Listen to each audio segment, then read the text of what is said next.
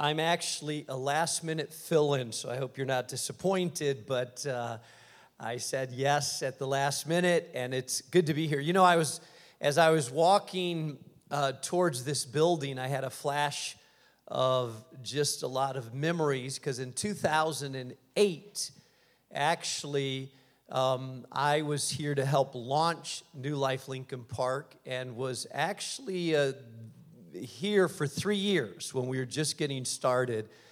And so I had a lot of great memories coming through my mind and seeing what uh, this, uh, going back quite a few years. And so great to have you with, with us this morning. Um, as Dave mentioned, we are doing a series called One Church. And uh, we have uh, pastors rotating, moving one from one place to another. Pastor Bobby's actually at New Life Midway this morning. Talked to him on the phone, and um, it's a privilege to be able to do that. There, we have 43 worship uh, services on Sunday. About nine or ten of them are in Spanish. One is in Mandarin. Uh, the rest, more or less, in English. And um, so it's an exciting place to be a part of. I'm going to ask that you stand uh, briefly with me. We're going to invite the Lord to just speak to our hearts today. And so, would you just welcome the presence of God? Father, we invite you today. We thank you that you are here, that your Holy Spirit is present in this place. God, we come to you this morning and different stages and places with different struggles, with different needs. I thank you, God, that you know exactly what our needs are. I thank you that we are not anonymous. I thank you that you know our soul, our heart, our thoughts. And I thank you, Father, that you are all sufficient to meet our needs right where we're at, right now, right today. And so I invite you, Holy Spirit, to speak we pray that our ears would be open, our hearts would be sensitive to receive the word that you have for us. We pray this in Jesus' name. Amen. You may be seated.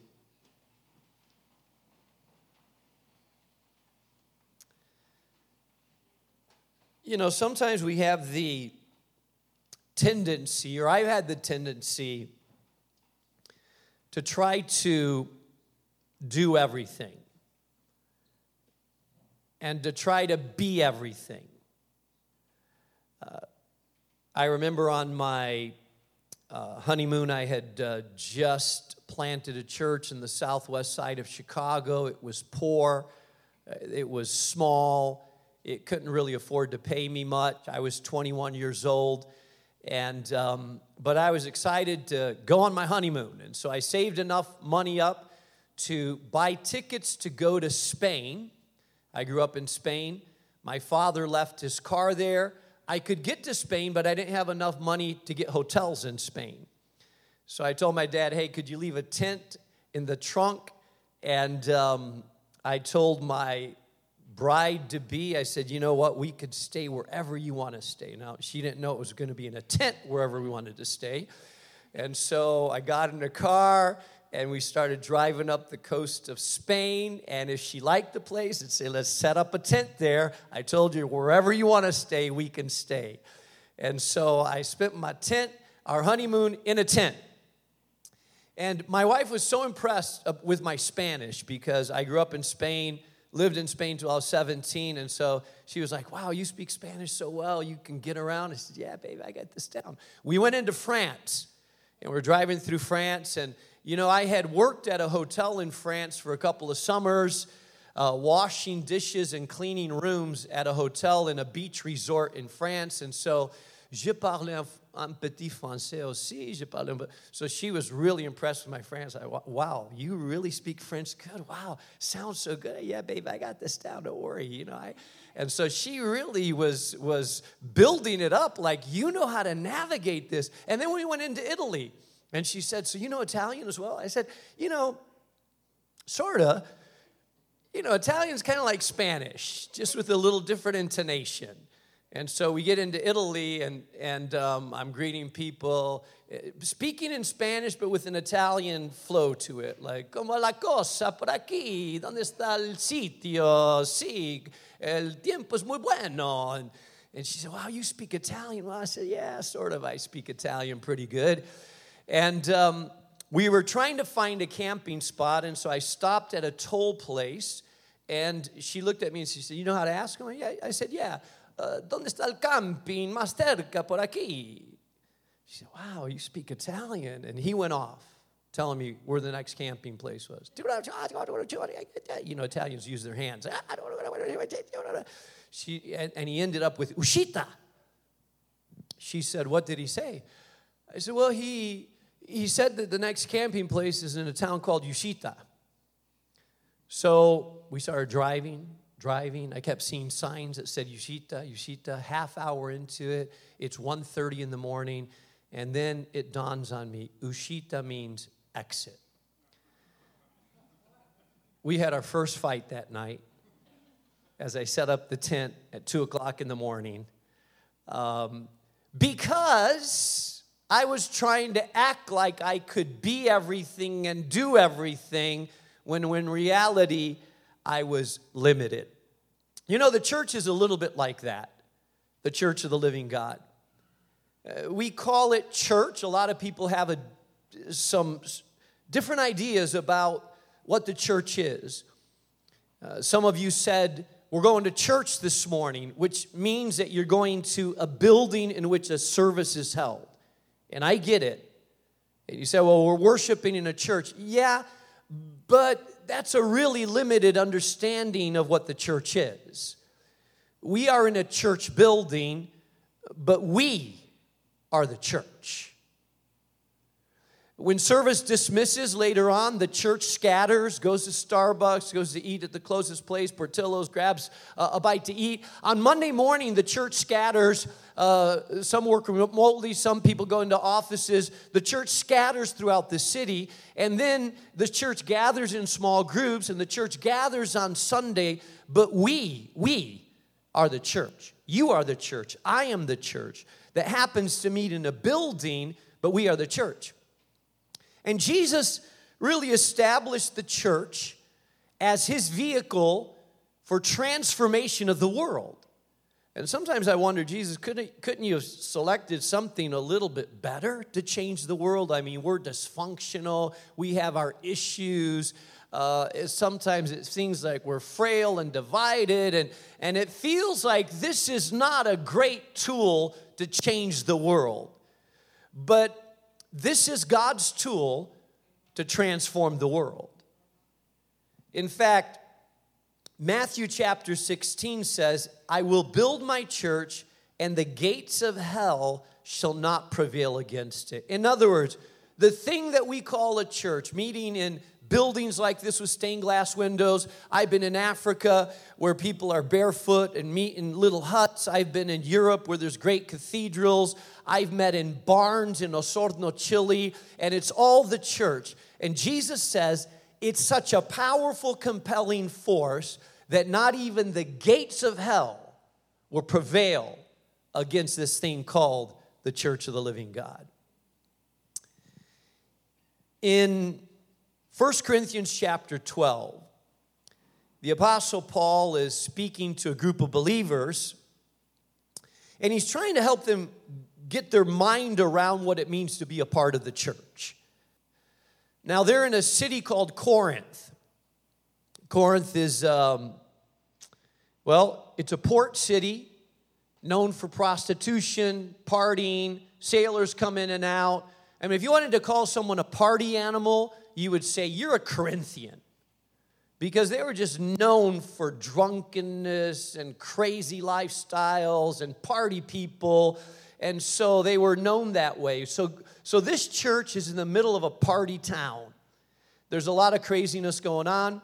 I mean, they have to deal with a lot of issues. People are getting drunk at communion. Some guy sleeping with his step uh, stepmother. I mean, you thought there was issues. Well, Corinth had a lot of issues. There was division in the church. There was uh, uh, people were saying, I'm this guy, I'm a part of that guy. There was immorality, there was misuse of gifts. And so the Apostle Paul is trying to bring some order to the chaos that existed in a city where a lot of people were new believers but didn't really understand how the church should function. And so he begins to talk to them in 1 Corinthians chapter 12, and he's talking to them about the part that each one of them play in this thing we call the church. And so that's what I want to talk to you about this morning the part that you play in this thing that we call the church. And he begins talking to them in verse 1 of chapter 12, and he says, Now about spiritual gifts, or gifts of the Spirit, brothers and sisters, I don't want you to be uninformed. You know that when you were pagans, somehow or another, you were influenced and led astray by mute idols. Therefore, I want you to know that no one who is speaking by the Spirit of God says, Jesus be cursed. And no one who says Jesus is Lord except by the Holy Spirit. So, if you're taking notes today, I want you to write this down. I'm going to give you three principles to discover your part in this thing that we call the church. Principle number one the lordship principle. The lordship principle. All legitimate spiritual gifts will point to the lordship of Jesus. Now you say, well, Pastor Mark, I don't even, what is a spiritual gift? Glad you asked. Let me define that for a moment. A spiritual gift is an ability given by the Holy Spirit to each believer to use for the common good of others. It comes from the word charisma. Uh, we, when someone has a attractive personality that people are drawn to, we say, well, that person has a charismatic personality. When we want to describe a, a church's theological bent, we use, oh, that's a charismatic church. But the word the word charismatic comes from the root word charisma, and charisma comes from charis, and charis means grace. So when we say the gifts of the Spirit, we're talking about the grace of the Spirit. It is a supernatural ability given to you by God, not that you've earned, merit, deserved, not that you've applied for. It's given to you by God to be used for the common good of others. It's different than a natural talent. You're born with a natural talent. Some of you are extremely good at certain things. Some of you are like mathematical whizzes, and you just, it just comes natural to you. Um, some have just some natural abilities that you've always had since you were born, since you, you were small, innately built into your character, your personality. That's not a spiritual gift. That may be a talent, you can use it, God can use it, but it's not a spiritual gift. A spiritual gift is given to you at the moment of your new birth in Christ, and it is a it is a if I was talking to teenagers that read a lot of comic books, I would say it's your superpower. Um, it, it, it, I'm not going to get into the Marvel or the other debate, but it's your superpower given to you by God to be used for the common good of the edification of other people. You say, well, who has spiritual gifts? Everybody that's born again. You say, well, what does it mean to be born again? To be born again, you were, we call it being born again because you were born, first of all, naturally, physically in the flesh. But there comes a moment in time in which, if you are to be a part of God's family, where you have to surrender your will, your life to the Lordship of Jesus Christ, acknowledge that He is the only one that has a way to God that he is all God, became all man, died on a cross, the sufficient one to pay for your price that you could never pay. And when you surrender your will to God, you invite the Holy Spirit inside of you to transform you from the inside out. And the Bible calls that being born again or your new birth or new creation in God. Nod, with, nod at me if you're tracking with me. Okay, some of you are. Few of you are. So, the Apostle Paul says, You're a part of this thing called the church. And you have spiritual gifts. And he, he's very clear with them. He says, About the spiritual gifts, brothers and sisters, I don't want you to be uninformed. The word there is ignorant. I don't want you to be ignorant of spiritual gifts. I want you to understand what they are because I want you to be able to use your spiritual gifts for the common good. Verse 2, he says, You know that when you were pagans, somehow or another, you were influenced and led astray by mute idols. He says, A lot of you here were pagans. And, and I don't know this crowd. I don't know how many, if you've been a believer for a long time, or maybe you're just fresh off the streets and like, yeah, I don't even know why I'm here, but I'm like hoping to find my spiritual journey. Or maybe some of you um, are, you know, gave your life to Christ three months ago and you're still trying to figure this out. But a pagan basically was someone that wasn't a Christian. A pagan, and they would use the word pagan to describe people that were not Christ followers. And he says to them, Some of you before, you were pagans. You, you were hedonistic. You followed pleasure. You worshiped idols. By the way, in the Roman culture, which was the dominant culture of the day, uh, the Roman Empire ruled the world for about 800 years, and Paul was writing to these believers in the midst of a dominant Roman culture. The Romans had multiple gods. They had a God for everything the God of fertility, and the God of war, and the God of love, and the God of vengeance. And so they had hundreds of gods that they would follow, and each God had a image, an idol that they would give veneration to. And so the Romans were known for their gods. If you if you uh, ever visit Rome, you will realize that there's statues to all kinds of gods that were there. And so the Apostle Paul is saying, some of you have followed these mute idols in the past. Now he, he says this you were influenced and led astray by mute idols. In other words, you were, these were just stone or wood, but there was a spiritual influence behind them that was leading you astray from the living God. And then he goes on and says, um, he says, therefore, I want you to know that no one speaking by the Spirit of God says, Jesus be cursed. And no one can say Jesus is Lord except by the Holy Spirit.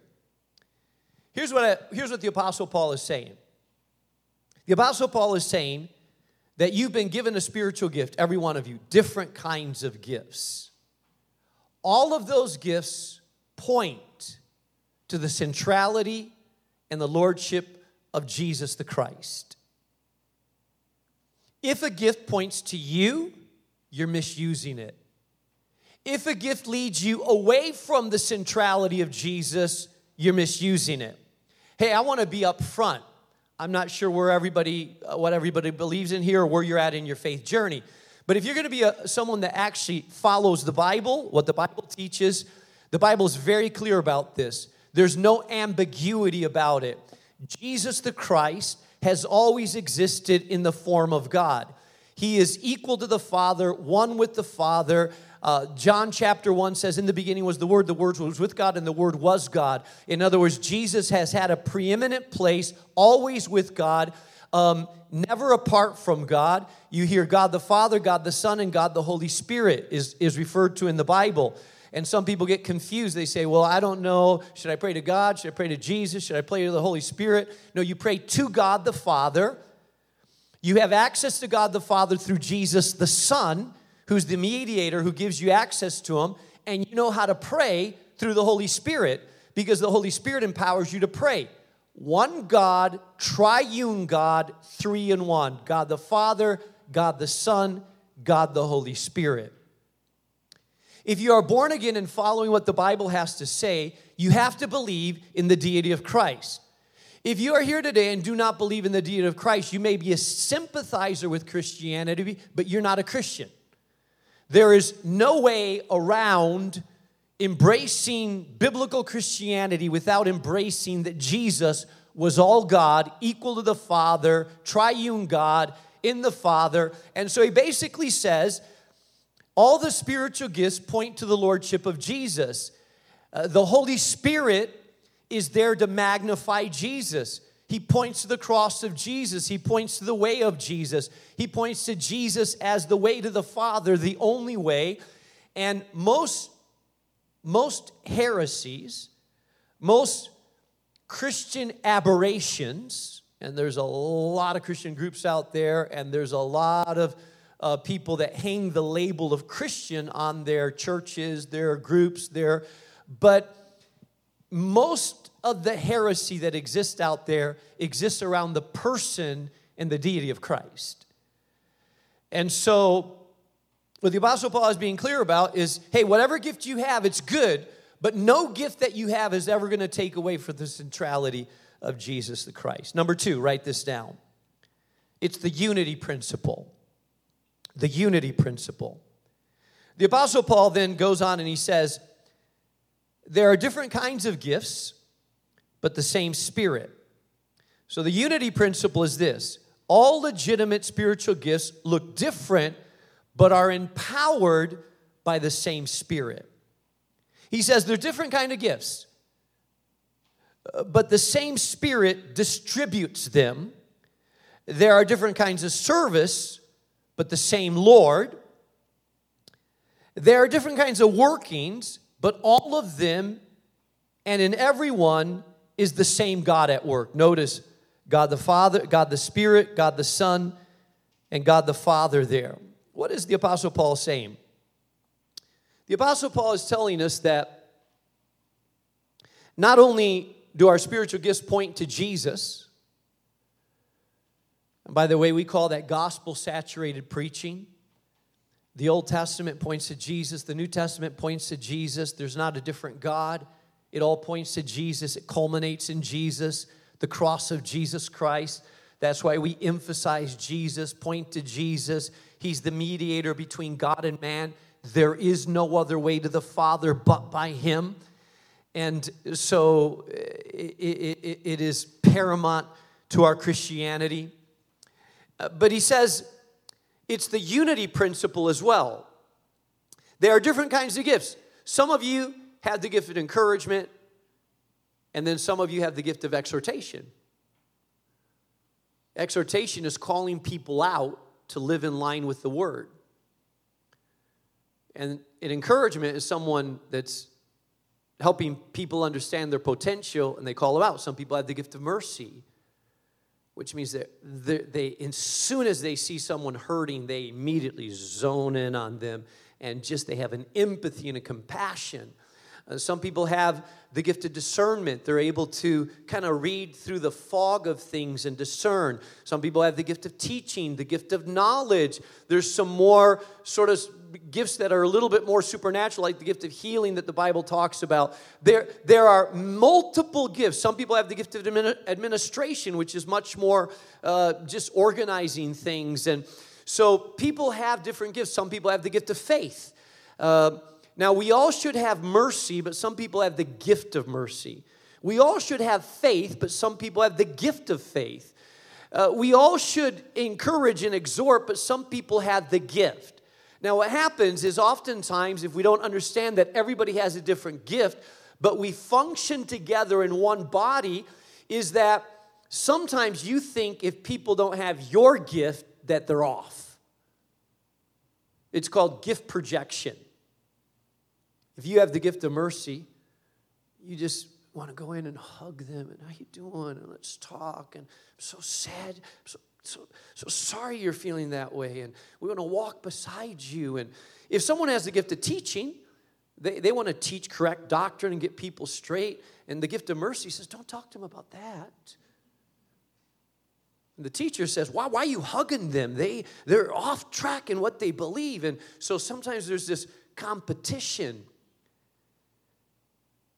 But what we don't understand is that the body, we the church, we are strongest when we are all functioning in our gifts. The old mentality of the Old Testament was that there was a priest, and people would come to listen to the priest, and the priest was, quote unquote, the mediator between the people and God. The priest would offer sacrifice, the, people, the priest would speak to the people on behalf of God. The priest was the in between between sinful people and a holy God. In the New Testament, Jesus introduced a different paradigm. He introduced what people what, what the Bible calls the priesthood of all believers. The priesthood of all believers means this. And, and some of you were raised in a tradition where you believe that there's a man or woman of God and that you just come on Sunday and you sit and you listen, you hear, you take some notes, you say some prayers, and then you go out but it's sort of the man of God or the woman of God, the rabbi, usually in some holy vestments, that does all the religious stuff, and your job is to listen, support, and pray, and hopefully, if you have a problem, come and confess it to them. That is not New Testament Christianity. And some of you need to get rid of the old paradigm and embrace a new paradigm. The new paradigm is every single person that has the Holy Spirit. You don't, can I tell you something? You do not need a pastor to get to God. You have direct access through Jesus. You can read the Bible on your own. You can pray on your own. You have spiritual gifts. You can minister to people. Listen, I don't want anybody to line up and have to confess all your sins to me. I, to be honest with you, I don't really want to hear your sins. Um, I, I just, you know, I mean, I think the Bible says confess your sins to one another, but I don't necessarily want to hear all your sins. I got my own sins I'm dealing with before the Father, Jesus the Son, um, and so I am not. I am not the priest, the rabbi, the mediator. There's one. His name is Jesus the Christ, the Son of the Living God, who you have direct ac- access to. Direct access to Him. He is the one that forgives you, not me. He is the one that empowers you, not the in between. You have the priesthood of all believers. What does that mean? That means that all of us should know the word. All of us should be prepared to minister. What does that mean? That means that when you come on a Sunday morning, you don't come saying, Well, I hope to get something out of what the pastor has to say. You may come a little bit with that mentality, but you also come saying, I hope I can minister to someone. Because I'm not just a consumer, I'm a contributor. I have my gifts. And it may not be the gift of teaching, but it's the gift of mercy, exhortation, encouragement, evangelism, faith, healing, discernment, uh, word of knowledge, whatever it may be. But you come with the mindset, not as a consumer, hey, help me, give me something so I can take it and make it through my week. Yeah, God does that, but He doesn't just do it through the priest, the pastor, the person up front. You are all connected together. Everybody has a spiritual gift. And when you come with the right mindset, you come to the body saying, God, I wonder who you're going to help me minister to today. Who can I encourage, pray for, speak into?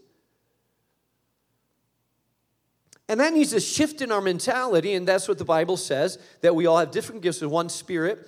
The, the image that comes to my mind is a bit of that image of a of a uh, cord that has multiple plugs in it, a power strip, we call them. It has multiple plugs in it. You know what I'm talking about here? Like a power strip? Okay, so a power strip has like five or six plugs. You plug the fan in, you plug the charger for your laptop, you plug the charger for your smartphone, you plug your TV in there, you plug the toaster in there. Those are all different, very different applications. But they are powered by the same source. You say, what's a toaster and a smartphone have in common? They are powered by the same electrical source. What do you and you have in common? If you're believers, you are empowered by the same Spirit. Now, your gifts may be different, your personalities may be different, But the same Spirit empowers you. This is how it works. Listen, someone walks in the door. The, the greeters greet them. Hi, how you doing? If they come from a church background, good, praise the Lord. They don't have a church background. They may just, good, yeah, fine. And they sit down. But, but what we don't know is that two days ago, they were sitting in the room alone, contemplating suicide. We don't know that. Don't tell anybody. Life is dark. Is it worth living? Let me go to church. Don't share with anybody. But you know who does know? The Holy Spirit. You see, the Holy Spirit is God's Wi Fi. Except the Holy Spirit is God's Wi Fi who's omniscient, omnipresent, knowing all things. And so we don't know when that person walks in the door that two days ago they were attempting, uh, thinking about committing suicide, and they're in a very dark place. They haven't told anybody. They smile on the outside, but the Holy Spirit does know. And suddenly someone sits down and a pew sits down by themselves, but God puts a burden in someone over here, like, hey, I don't have a burden to pray for someone right now. Really, there's a battle for their soul. They don't even know who they're praying for, but the Wi Fi that's connected us through the Holy Spirit encourages us to intercede for someone. And someone else has that gift of mercy and realizes they pick up supernaturally that this person is in a bad place. And so they walk up to that person and they say, Are you okay? Yeah, I just, you know, want to ask you. And they engage engage in that person. And someone else, you know, and, and so without knowing it, the Holy Spirit connected us together supernaturally through the body, uses people, people to minister to people directly and effectively in supernatural, powerful ways because we are the church. So, Number three, I got to watch my time here. Number th- third principle, and lastly, it's the common good principle. All legitimate spiritual gifts appear for the building up and common good of people. And then, verse 7, the Apostle Paul starts talking about this. Now, to each one, the manifestation of the Spirit is given. Manifestation is something that maybe was hidden, but now you can see it. The, so, people have interpreted this in a lot of different ways, but actually, what, what it means is that the manifestation of the Spirit is your gift. If the Holy Spirit is inside of you, your gift is going to start to manifest, it's going to start to come out.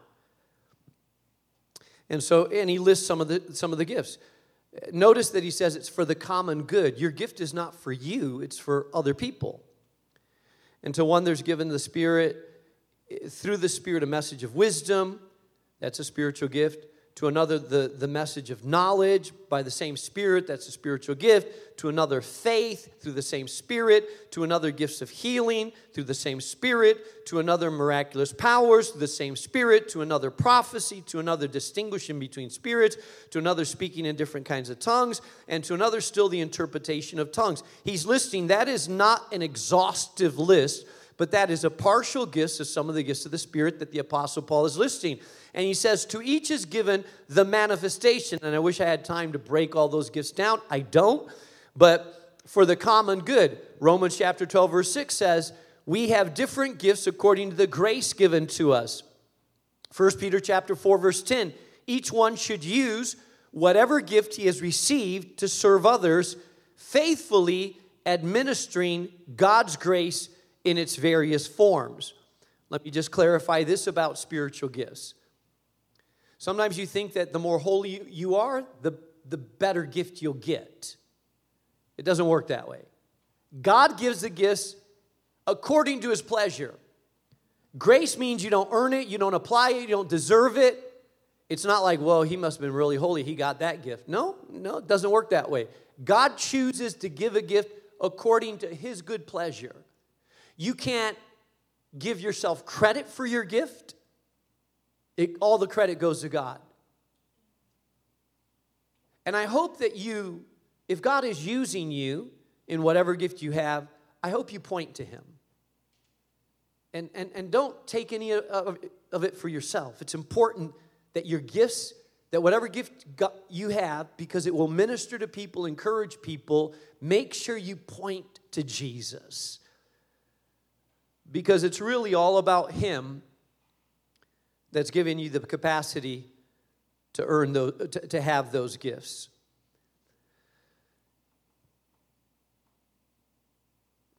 And he says, All these are the work of one and the same Spirit, and he has distributed them to each one just as he determines. So let me close with an exhortation, could I?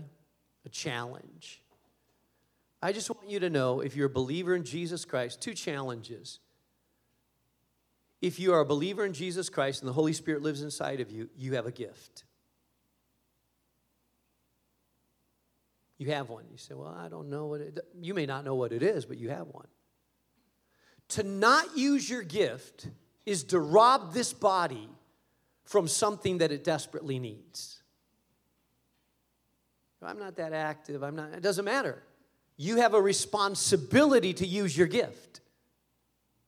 And to not use your gift is to rob this body from something that it desperately needs your gift.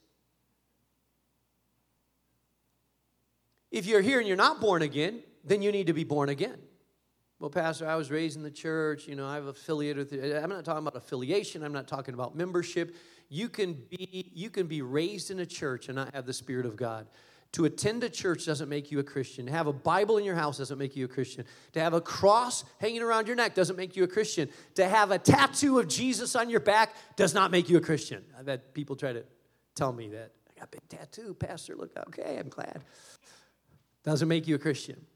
What makes you a Christian is when you surrender your life to the Lordship of Jesus and Him alone and publicly acknowledge it. And it's usually followed by a step of baptism telling the world, I'm a follower of Jesus. If you've never clearly made that decision or done that, then you need to. Because you may be a church attender that's not really a believer empowered by the Spirit, and you're a cultural Christian, but not a true born again believer. Just throwing that out there.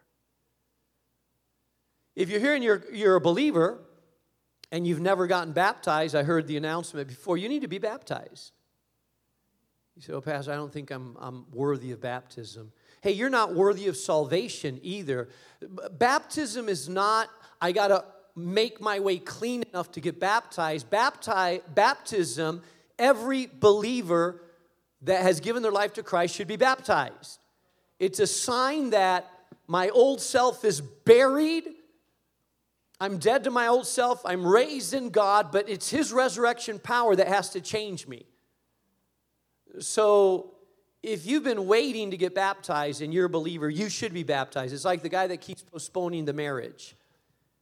Hey, babe, I'm waiting for the right time. Hey, we've been dating nine years. Yeah, babe, you know, I want a nice wedding. No, no, no. There comes a time when you just say, I'm going to declare my love publicly, and babe this, babe that, it's over.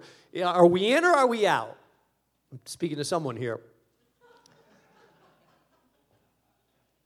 Christianity's the same way.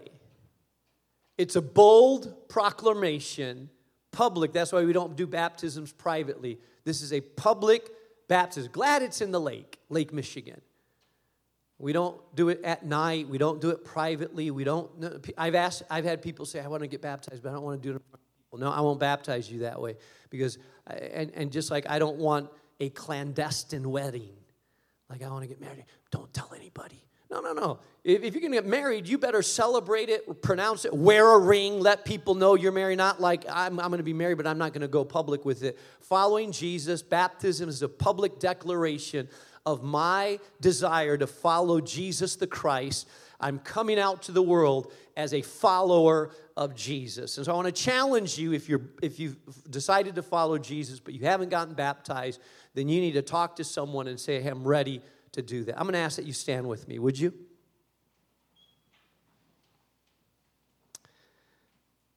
By the way, I want to say that if you didn't like the message today and you feel like, hey, I'm never coming back, give next week another chance. Bobby will be back. You'll probably like him a lot better than you like me, and uh, he's probably a lot nicer than I am. So give him another chance and don't just write the church off because you heard me. Um, my challenge to you is this be the church, play your part.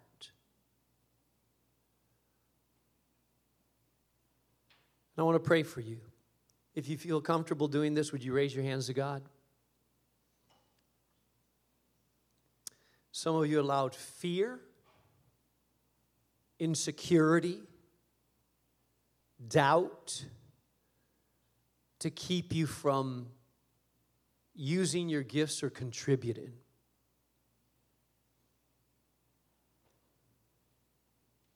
You've allowed shame over your past, guilt over not living to the standard that you feel like you need to live. And you have subdued your gifts, and God is saying, It's time to use your gifts. So I pray, Holy Spirit, even now, that you would blow a wind upon the ambers of the spiritual gifts that exist here. I pray that this church, this body, with all our flaws, brokenness, dysfunction, relational conflicts when they arise, I pray, God, that we would become an unstoppable force of healing, restoration, reconciliation, of new birth. I pray that this place, God, would spill out of the walls of this church, God, and touch family members and neighbors that would never go to church, but because we are operating in our gifts, God. I pray that people would be healed, restored, encouraged. I pray that people would be brought off the brink of of, uh, of the uh, mental institutions and, and uh, suicidal places and, and chaos in marriages because this church, in love, is utilizing our spiritual gifts to minister to people. I pray that you activate those people that have been inactive, God. I pray in Jesus' name that you would blow in us, God, blow through us, Father, in a new and powerful way for this next season. And we ask this in the powerful name of Jesus the Christ, who died, who rose again, who's coming again, who is God Himself, our mediator. We pray this in Jesus' name. Amen. Right now, we're going to take communion as we close this service together.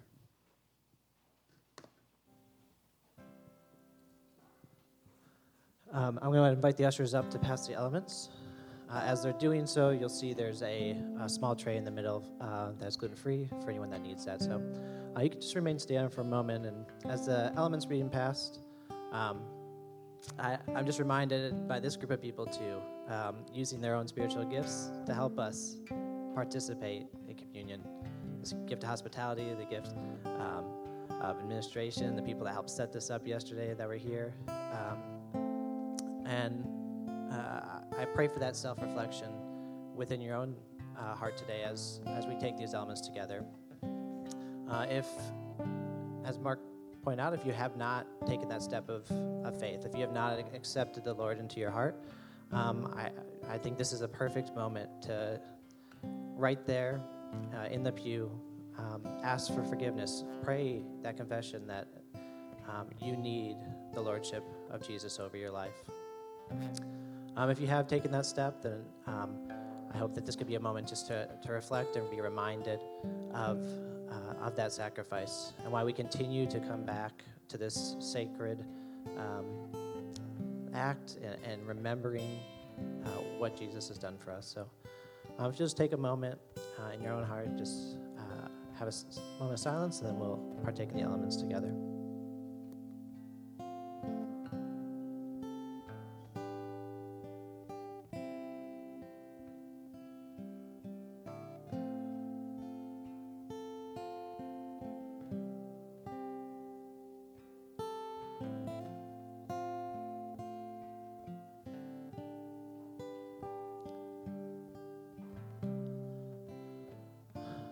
Grateful for the way that you've um, gifted your body, the church. Lord, the way that you've you've gifted everyone here within New Life Lincoln Park, the way that you've gifted those uh, that call New Life across the Chicagoland their, their home church, Lord, as you've gifted those that um, have a church anywhere in Chicago, Lord, as you've gifted those that, that are part of the church across the country and across the world, Lord, um, all through your power, all through your spirit. And so we're grateful for the part that we get to play here, Lord. Um, may you continue to, to be our source um, uh, that, that powers us uh, to, to live out the life that you're calling us into. And so, Lord, as we um, take a moment to uh, join in the act of communion, maybe we ever be grateful for, um, for that sacrifice and for the way in which we get to partake. Amen. If you'll go ahead and join me in taking the elements.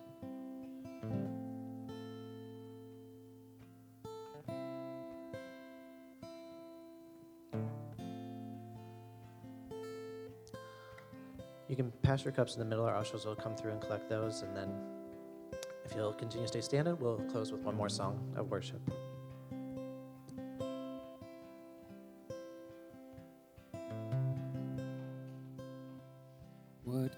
Gift of grace is Jesus my Redeemer?